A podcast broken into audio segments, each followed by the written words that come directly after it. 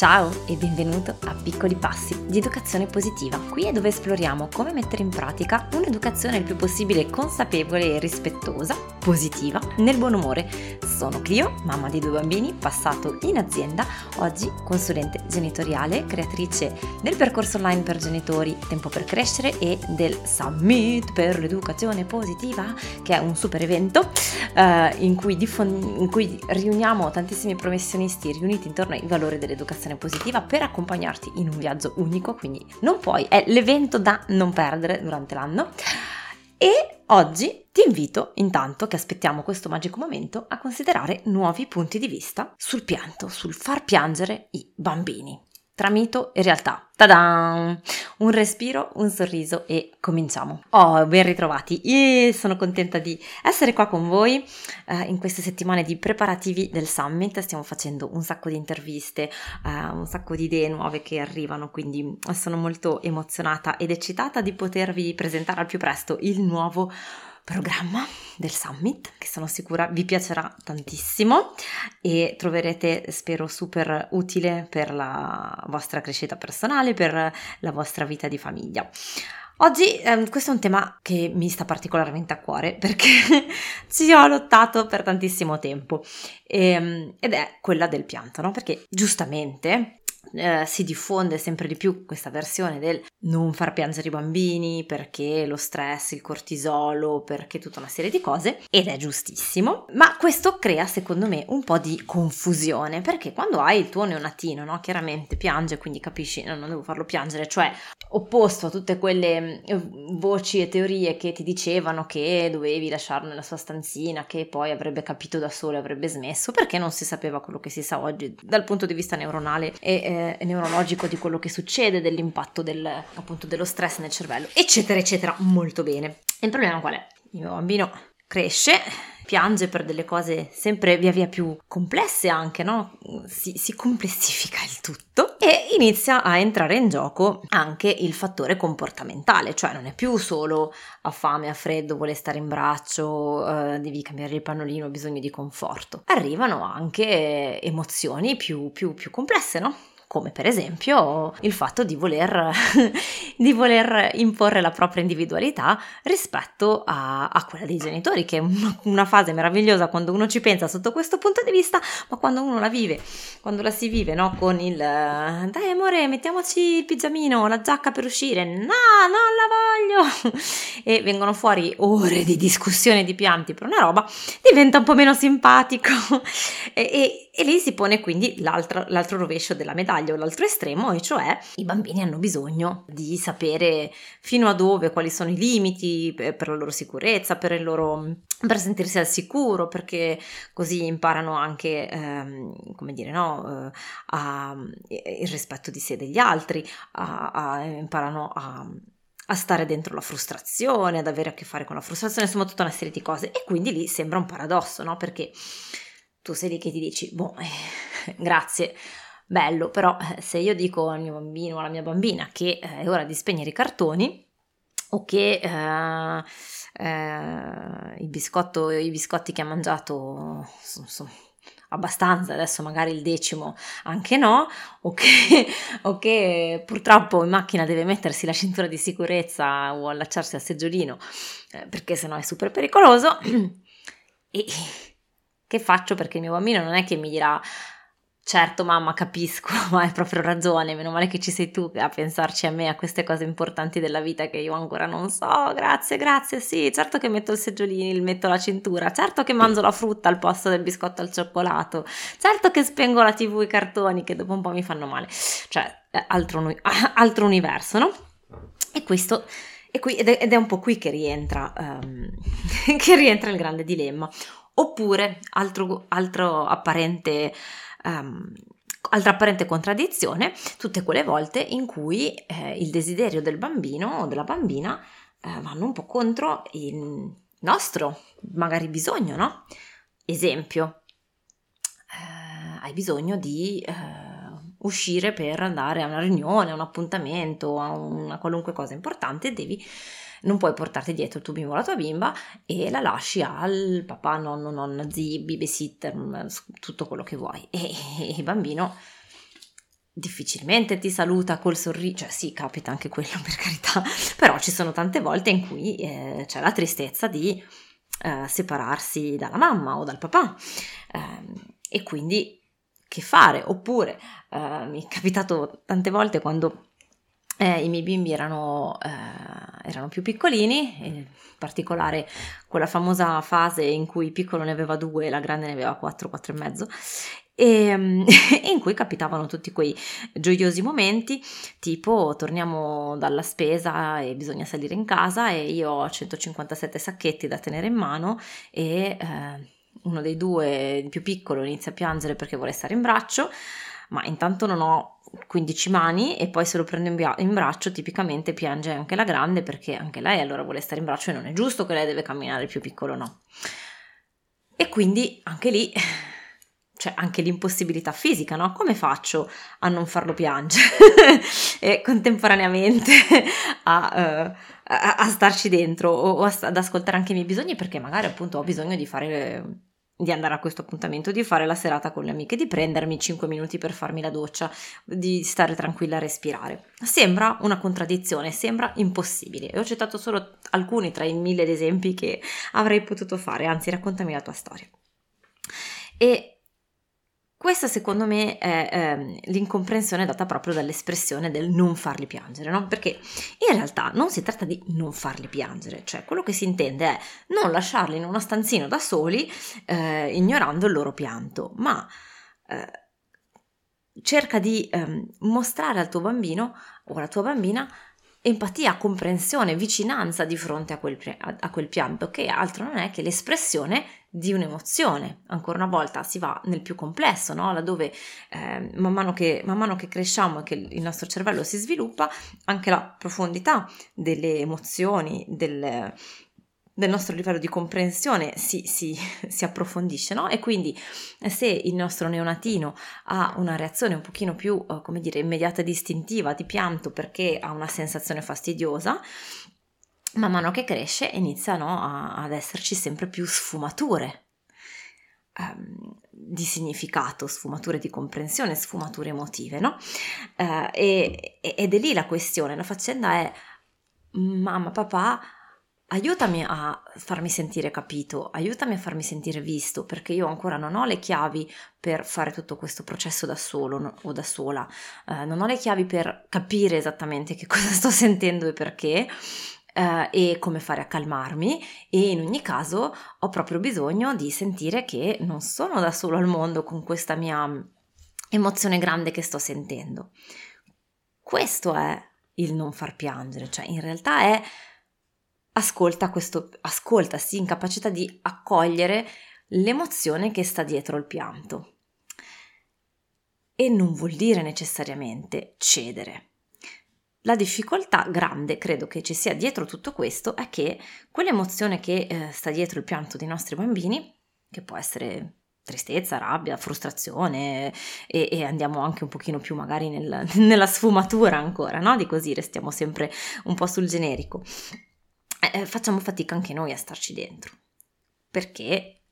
probabilmente questa è la teoria più accreditata in questo momento eh, quando noi stessi eravamo bambini queste emozioni siccome non, non, non c'era ancora questa cultura no? Del, eh, delle emozioni della conoscenza legata alle emozioni dell'intelligenza emotiva che è ancora in, in grande sviluppo quindi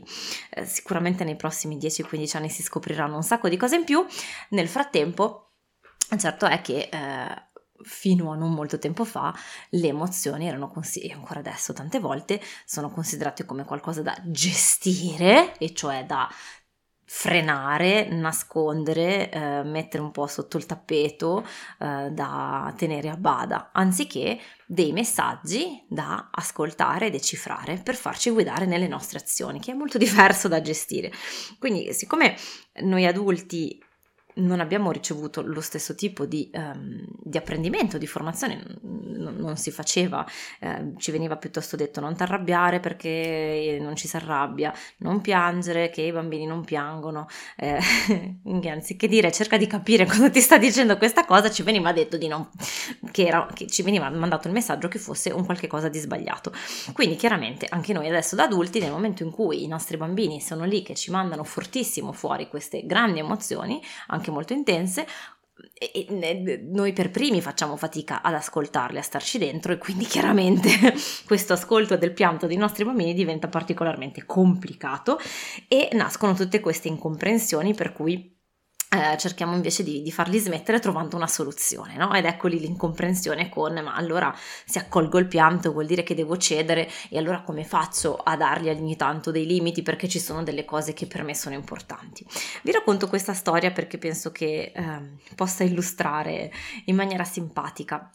Uh, quest- cosa intendo con questo cercare di ascoltare senza necessariamente cedere. Posto che naturalmente è un mio episodio, una mia interpretazione e ci sono mille interpretazioni possibili e mille applicazioni possibili, ma penso che possa essere utile per avere così un'indicazione, un punto di riferimento. Uh, qualche tempo fa è successo che um, i nostri, mm, eh, l'insegnante di, di, di, di, mia figlia, insomma c'era un giorno di sciopero, noi viviamo in Francia e gli scioperi sono relativamente frequenti ehm, e eh, si dà il caso che quel giorno ci fosse lo sciopero da parte degli insegnanti, cosa che invece è un po' più rara e eh, ahimè l'insegnante di mia figlia scioperava mentre l'insegnante di mio figlio no. E quindi grosso dilemma perché una deve stare a casa e l'altro invece a scuola. E la nostra posizione di genitori era che, eh, insomma, visto che la, la scuola c'è, eh, il figlio più piccolo dovesse comunque andare a scuola. Ehm, e quindi grande crisi megagalattica, cioè nel momento in cui ha scoperto questa cosa, l'uscita da scuola alle 4,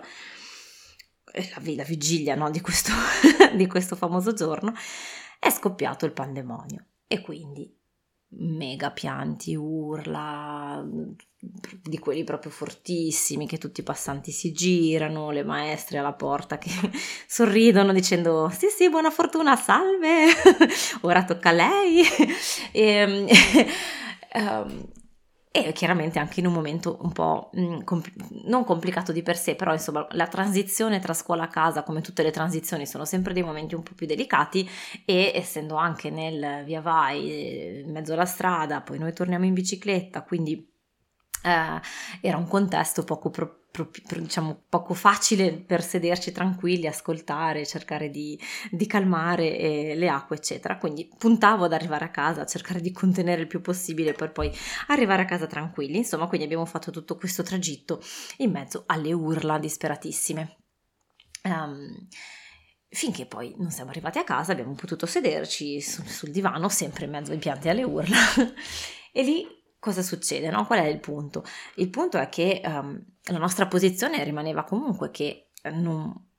non volessimo uh, lasciare il bambino a casa, ma che per quanto gli sembrasse ingiusto, eh, il giorno dopo lui aveva scuola. Okay? Il messaggio è anche sì, è vero, nella vita certe volte eh, ci sono delle situazioni che non ci sembrano giuste. Um, perché siamo tutti diversi, perché ci troviamo in situazioni diverse, con, a che fare con persone diverse, con ostacoli diversi, con insomma tutta una serie di, di cose, no? Ma l'emozione che mio figlio sentiva in quel momento, di rabbia, di senso di ingiustizia, potevo connettermi lo stesso con quell'emozione lì e cercare di capirla e di accoglierla, anche se eh, non, non cambiavo idea rispetto al fatto di andare o non andare a scuola il giorno dopo. Cosa succede? Certo che il mio dire e cercare di, di dimostrare la mia comprensione, lì per lì ha addirittura fatto aumentare il pianto e, la, e l'intensità dell'emozione, perché primo, la prima risposta è stata, eh, ma se mi capisci, se lo sai che mi sento così, se capisci che mi sento così, perché allora non mi lasci stare a casa domani?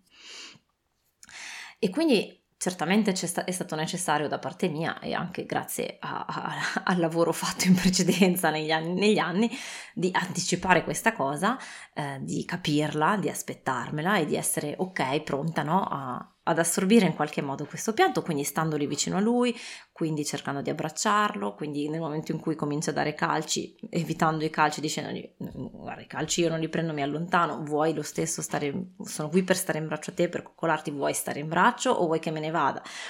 Um, e, e, e, e, quindi stare un po' dentro, no? cercare un equilibrio e un ascolto ed essere anche un po' pronta no? a, cambiare,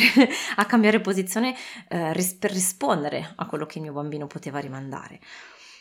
Per poi, nel momento in cui c'è un bersaglio che si calmano un po' le acque, che il bambino inizia a sentirsi effettivamente compreso in quella che era la sua, la sua emozione di quel momento, poter andare un pochino più a fondo e dirgli ok, adesso ti senti così e capisco che ti senti così, allo stesso tempo, guarda, eh, adesso siamo insieme, possiamo fare qualcosa eh, di simpatico insieme. Domani, anche se ti sembrerà magari ingiusto, però poi lo sai che quando sei a scuola con i tuoi compagni, eccetera, farai delle cose anche divertenti, mentre invece a casa ti annoieresti a morte. È tutta una serie di cose e andare pian piano per gradi ed essere disponibile anche a questo pianto standogli vicino, senza necessariamente cercare di farlo smettere subito o di eh, dirgli che l'emozione che sentiva era sbagliata, no? Ma semplicemente stando lì pronta da cercare di capire, a vedere le cose coi suoi occhi, ad ascoltare, ha permesso poi di andare un po' più a fondo nel, in quello che c'era dietro e di capire che um, la, la, una, una delle come dire, uno degli elementi di crisi in quel momento fosse eh, l'avere la sensazione che quindi eh, la sorella rispetto a me ha più tempo da, per, da, per, stare con voi genitori e che quindi a me sembra di averne di meno e, ehm, e, e questo mi fa ovviamente cioè, mi fa stare male, mi fa soffrire, insomma, mi fa arrabbiare eccetera eccetera no? e allora a quel punto si può arrivare no, al dire ok ho capito, questo è il tuo bisogno, benissimo, vuoi stare un po' più di tempo da solo con noi. Allora vediamo insieme come si può fare. Vediamo insieme di fare un piano nella settimana, nelle due settimane che vengono, dove possiamo trovare un momento per stare insieme, eh, io e te al di là, eh, o io e papà eh, con te al di là del, della giornata di domani di, di sciopero in cui, eh, in cui sarai a scuola. È stato però necessario no? un certo tempo, una certa disponibilità, quindi è chiaro che non ci riusciamo sempre, ma insomma mi sembrava interessante vedere questa storia, questo episodio, uh, proprio perché può, esemplificare uh, un modo tra i tanti possibili per uh, vedere come quella connessione, quell'ascolto non implichi eh, in realtà il dover necessariamente cedere su qualche cosa che noi riteniamo importante, ma si tratta davvero di andare a ricercare, di andare a mettere la relazione al primo posto, di andare a ricercare quella connessione. E ehm, questo mi porta ad andare a, a, toccare un punto, secondo me, ehm, interessante, un po' nascosto, no? Che credo che sia una delle difficoltà più grandi in tutte le relazioni in realtà, ma certamente in primis quella con i nostri bambini e con i nostri partner e che è che eh, si fa tanta fatica quando le persone che amiamo hanno bisogni e desideri diversi dai nostri. Quando in generale l'emozione di fronte a un evento è diversa da quella che proveremo noi, è più o meno intensa, eh, e quando in generale eh, appunto vogliamo delle cose diverse. Questa è una grande fatica e c'è tanta incomprensione, vissuta da me per prima, se no non ve ne parlerei, ma c'è anche tanta incomprensione perché a volte abbiamo tendenza a credere nel profondo che amarsi voglia dire andare d'accordo, che amarsi voglia dire volere le stesse cose. Anziché vedere amare e accompagnare come l'amore come un'emozione, no? E quindi è un sentimento che, che vuol dire un'emozione coltivata nel tempo, per cui qualche cosa che alla fine dipende dal nostro controllo, no? da quanto noi nella giornata e nel tempo eh, ci diamo questa intenzione di eh, mettere questi sentimenti amorevoli nei confronti delle persone vicine a noi, ehm, al di là del fatto che vogliano o non vogliano fare le stesse cose, che abbiano o non abbiano gli stessi nostri progetti, le stesse nostre idee o le stesse nostre, la stessa nostra visione delle cose. E um, ed è qui che è il bello, secondo me, del percorso di vita che possiamo fare con i nostri, in quanto genitori, ehm, perché eh, i bambini ci confrontano spessissimo a questo, eh, quando appunto viviamo un evento eh, che per noi è super triste o super gioioso e i nostri bambini invece non lo vedono per niente così. E all'inizio lo, lo vediamo come, come? Non è possibile, allora vuol dire che non, non, ti interessa, vuol dire che non mi vuoi bene, quando diamo tutta una serie di significati aggiuntivi a questa cosa, anziché considerare che L'esperienza umana per definizione è unica, nel senso che il nostro modo di percepire le cose, gli eventi, le situazioni è unico e che non ha niente a che vedere con il fatto di amarsi o non amarsi. Eh, certo, certo è faticoso, richiede di avere a che fare appunto con, con, tante emozioni a volte non facili e con tante situazioni a volte non facili perché è chiaro che è facile trovare magari l'accordo o il compromesso per guardare un film che piace a tutti è più difficile fare un compromesso su, altre, su, tanti altri aspetti un po' più profondi e anche con i film con i bambini, no? Se avete più di un bambino avrete forse visto che non è tanto facile um, mettersi d'accordo anche sulle cose come a che gioco giocare, um, che dentifricio comprare, i miei bambini litigano anche su questo a volte e, ed trovo questo molto affascinante, il vedere le, le dinamiche che si creano tra bambini e tra noi e i bambini come il riflesso di questa difficoltà. Ok, so che sono partita dal pianto per arrivare un po' più lontano, eh, ma mi sembrava interessante portare la riflessione anche lì, proprio perché appunto a volte la nostra reazione di indignazione, di rabbia, di, di, fatica, nasconde una convinzione un po' più profonda che a volte non vediamo, che i, i nostri bambini dovrebbero pensarla come noi, eh, che i nostri bambini dovrebbero interpretare le cose come noi e quando non lo fanno ci sembra, lo tacciamo di mancanza di rispetto, magari qualcosa che invece non ha niente a che fare con la mancanza di rispetto nei nostri confronti o con la mancanza di amore dei nostri confronti. Non ti lascio uh, macinare tutto questo, fammi sapere che cosa evoca in te, eh, non vedo l'ora di leggere nei commenti. Ti ricordo che puoi scaricare gratuitamente un libretto, una guida per genitori che si chiama La bussola dei genitori, dove andiamo ad esplorare tutta una serie di um, comportamenti un po' fastidiosi dei nostri bambini e le sue spiegazioni, eh, diciamo da un punto di vista di sviluppo scientifico, che ti permettono di eh, adattare meglio le risposte eh, ai, ai loro comportamenti in modo più utile ed efficace. Trovi il link sotto, ti do appuntamento alla prossima settimana. Un abbraccio!